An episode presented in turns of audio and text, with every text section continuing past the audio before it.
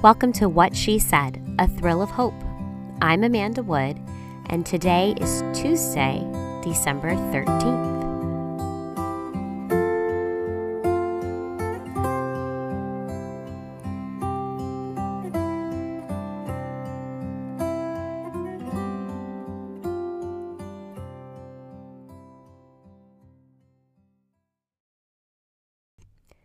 Today we're going to be looking at Luke 1 67 through 80. That is the end of chapter 1 of Luke. It is a very long passage that we're going to be reading today because it's all the song of Zacharias that he, um, these are his first words that he speaks after his long silence for punishment for doubting God. So he has a lot to say and he begins to prophesy. Um, so I'll begin at verse 67 and we'll go all the way through verse 80, which is the end of Luke chapter 1.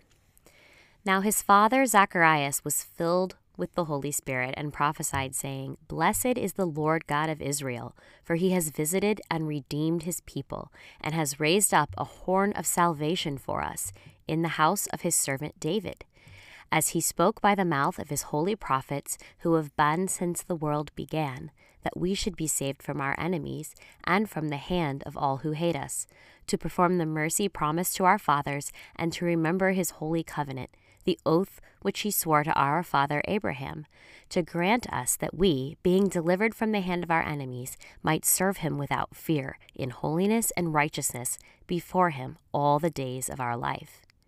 And you, child, will be called the prophet of the highest, for you will go before the face of the Lord to prepare his ways, to give knowledge of salvation to his people by the remission of their sins, through the tender mercy of our God with which the day spring from on high has visited us, to give light to those who sit in darkness and the shadow of death, to guide our feet into the way of peace. So the child grew and became strong in spirit, and was in the deserts till the day of his manifestation to Israel. So, what we see here is Zacharias, his mouth recently opened for speech to return, using his first words to praise the God who just got through disciplining, disciplining him. He has had a very long time to think about his mistake and the mercy of God, and we see the fruit of that discipline in this song. We're told that Zacharias is filled with the Spirit and prophesies. So, this is a message from God as much as it is Zacharias speaking for himself. And remember, we have to really think about what's been happening here. Each time we're told that someone is filled with the Spirit, be it John, Elizabeth, Mary, and now Zacharias, each inspired message that they speak is part of the first words of God after 400 years of silence. No scripture, no prophets, no discernible message at all for 400 years. And now, again and again, God's tearing through that silence to deliver the most incredible message of promise and hope that the world has ever heard. The first focus of Zacharias' prophecy is not his own newborn son, but Jesus. He calls Jesus the horn of salvation, just as God promised he would be in the Old Testament. In prophecy, a horn is a show of strength. It's um, often represents rulers or kings in throughout, especially you see in like Ezekiel and Revelation and these beasts and they have horns, that's always meant to signify some sort of ruler, um, some sort of power. God has done here what he promised by his prophets and his covenants. And Jesus will be the one who saves us from our enemies and brings the promised mercy. Next, Zacharias spoke of John and the place he had been graced with in God's great plan. He says that John is a tr- going to be a true prophet of God, and he is meant to prepare the way for the Messiah. John is meant to teach and give knowledge of salvation to his people by the confession and forgiveness of their sins. The last part there, the give knowledge of salvation to his people, is really important. That's the thing we're going to kind of look at today. Um, but first, I wanted to tell you a quick summary of the history of Israel because a lot of what Zacharias says here is a summary of the history. Um, and also, it's good to know the place exactly that Israel finds itself in during the time of Christ. So we've gone through a lot of this in bits and pieces before, but I think it's really helpful to just have it all laid out in one quick summation of Scripture. So Israel as a nation began as just Abraham, who, with his wife Sarah, um, was another infertile couple of advanced age and no chance of children. A covenant which promised a great nation and descendants to number the stars and the grains of sand was given by God to Abraham. Through Abraham's own son of promise, Isaac, God gave Jacob, who would later have his name changed to Israel as the father of the nation directly.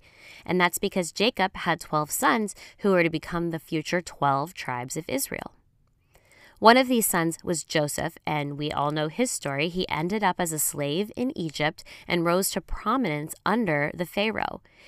It eventually drew Jacob and his other sons into Egypt through a work of God in Joseph's life and a famine on the land. Over 100 years after Joseph's death, with his family living in Egypt, a new Pharaoh enslaved the family of Jacob, which was the Hebrews, in Egypt. Though this was a tragic event, God used this time of slavery and oppression to grow Israel into a great nation.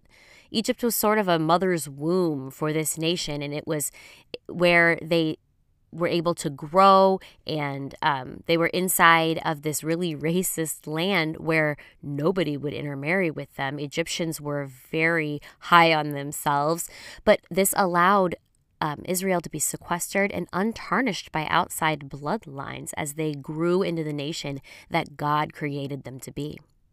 Eventually, God rescued them through a great show of power in the Exodus and led them out of Egypt to officially create the nation of Israel at Mount Sinai by the Mosaic covenant. Israel was God's chosen people. They were his priestly nation to show himself to the world.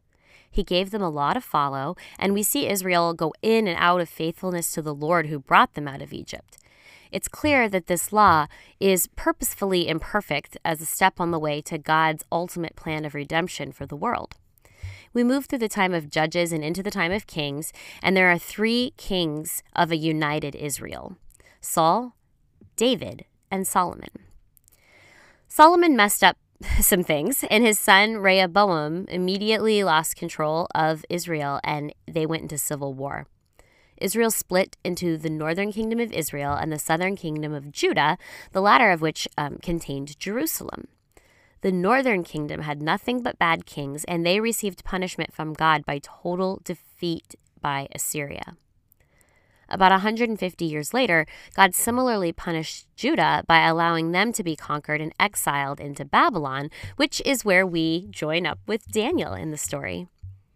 Eventually, Babylon would fall to King Cyrus and the Medo Persian Empire, and Israel will be allowed to return to Jerusalem and rebuild the temple and the city walls. But only for the purposes of resetting their worship to God. King Cyrus was very um, religious himself, not Christian, but worshiping other gods. But in general, religion was important to him, and he wanted the um, Jewish people to be able to worship their own God. But still, even though the people were in Israel, they're not over they're not under their own governance and they won't be again for a very very long time. The Persian Empire is then de- defeated by the Greek Empire and Greek Empire and Alexander the Great um, are very interested in what's called Hellenization, which is spreading the Greek language and culture across the entire civilized world. And they were successful, which is why when we are on the scene at the time of Jesus' birth, there is a united language, which is part of being able to spread the New Testament in a unified language across most of the world. Eventually, the Greeks are defeated by the Roman Empire, and control of Israel passes on once again. So, when we get to the story of Christ, we see an Israel who has long since lost their promised land, even though they are technically still living in it. It's really not theirs at the moment, and they have a fairly limited view of the Messiah as a political conqueror or an earthly king. What we see in this prophecy is Zacharias showing us that the Messiah is not going to be quite what the Jews expect, but he's going to be a lot more. The Messiah is about liberation, but not from the Roman Empire, from yourself and your sin. Jesus is here to redeem us so that we may come into relationship with the one who is actually in control of our lives. Sin doesn't just mean the bad things that we do on a day to day basis, sin is everything that is not the way it is supposed to be. It's the evil, it's the death, it's the hardship, it's everything outside the perfect plan of God that sin impacts and causes to it to break down. By the nature of our birth, we are held hostage by this sin, by this evil, by this imperfect way which is outside and separate from God. We're in a daily war that we can't fight ourselves, but God can, and He sent Jesus as our Savior and defender. And that is the message that Zacharias is beginning to get out to people in his song of praise and his prophecy. Once we surrender ourselves and follow God with our lives, our job is the same as John's job as the forerunner of the Messiah. We are, as the passage today said, to teach and give knowledge of salvation to his people. That's our job when we are followers of Christ to teach and give knowledge of salvation to people. I think we are tempted to look at the world around us and see just good people and bad people. But practically speaking, that leads us to create three categories of people, which is like number one, the really bad people. That's like the murderers and stuff. Number two is Christians. And number three is other people who aren't Christians, but they seem nice and they aren't bad. We don't want to look at everybody who's not a Christian and just think of them as bad people because they're our families and they're our friends and they're the people that we work with and the people that we interact with on a day to day basis. And so it's hard to see them as anything but the good people that we know. But there are really only two groups of people on this world, in this world, on this earth. There is the redeemed and there is the rebellion. You're either with Christ or you're against him. And it's so hard to think of these people that we know and love who aren't in Christ as part of a rebellion in a war against Christ. But without thinking of it and without adjusting your perspective to see that reality, you won't accept the gravity of the responsibility that you're given as a messenger of Christ. You have to accept that these people around you who don't have God need him because they're fighting against God and they're in desperate peril of their lives. 1 John 3 8 says, Whoever makes a practice of sinning is of the devil, not worshiping him, but themselves, not worshiping um, the devil. That's not what Satan wants. He doesn't want our worship. He doesn't care about our worship for him. He just wants his only motivation is to drive a wedge, an impossible chasm between us and God so that we cannot ever be in relationship with Him. Jesus told his disciples, Follow me, and I will make you fishers of men. He calls us to the same role, and everyone who follows him with no excuses and no exceptions. There's none of us who get out of evangelism. It's not just for missionaries or pastors. Every single one of us who has called ourselves of Christ, who has called ourselves a Christian, who claims to walk in Him and know the meaning of that, all of us are called to give the knowledge of His salvation to everyone around us. We live in a very desperate and dying world, and as Christians, we hold the only hope which exists. Jesus Christ is life, and everything else is death. There are no other ways to life, to Christ, to God, except through Christ. Everything else is death. And we never want these people who we love and we cherish and we see as good, we never want them to look at us and say, Why didn't you tell me? You don't want to be the one who didn't tell them because you didn't understand your responsibility to spreading the news of the knowledge of salvation as a disciple of Christ. This Christmas is a great time to practice going out and being bold. People are much more open at Christmas, and we have the perfect way to tell a lost and dying world about the life that was brought in by this tiny baby boy.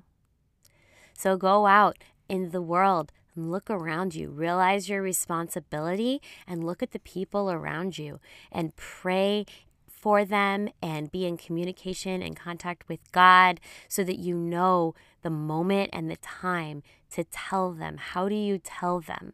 Without excuse, without exception. That's the job of all of us. And it can be so hard and it can be so scary.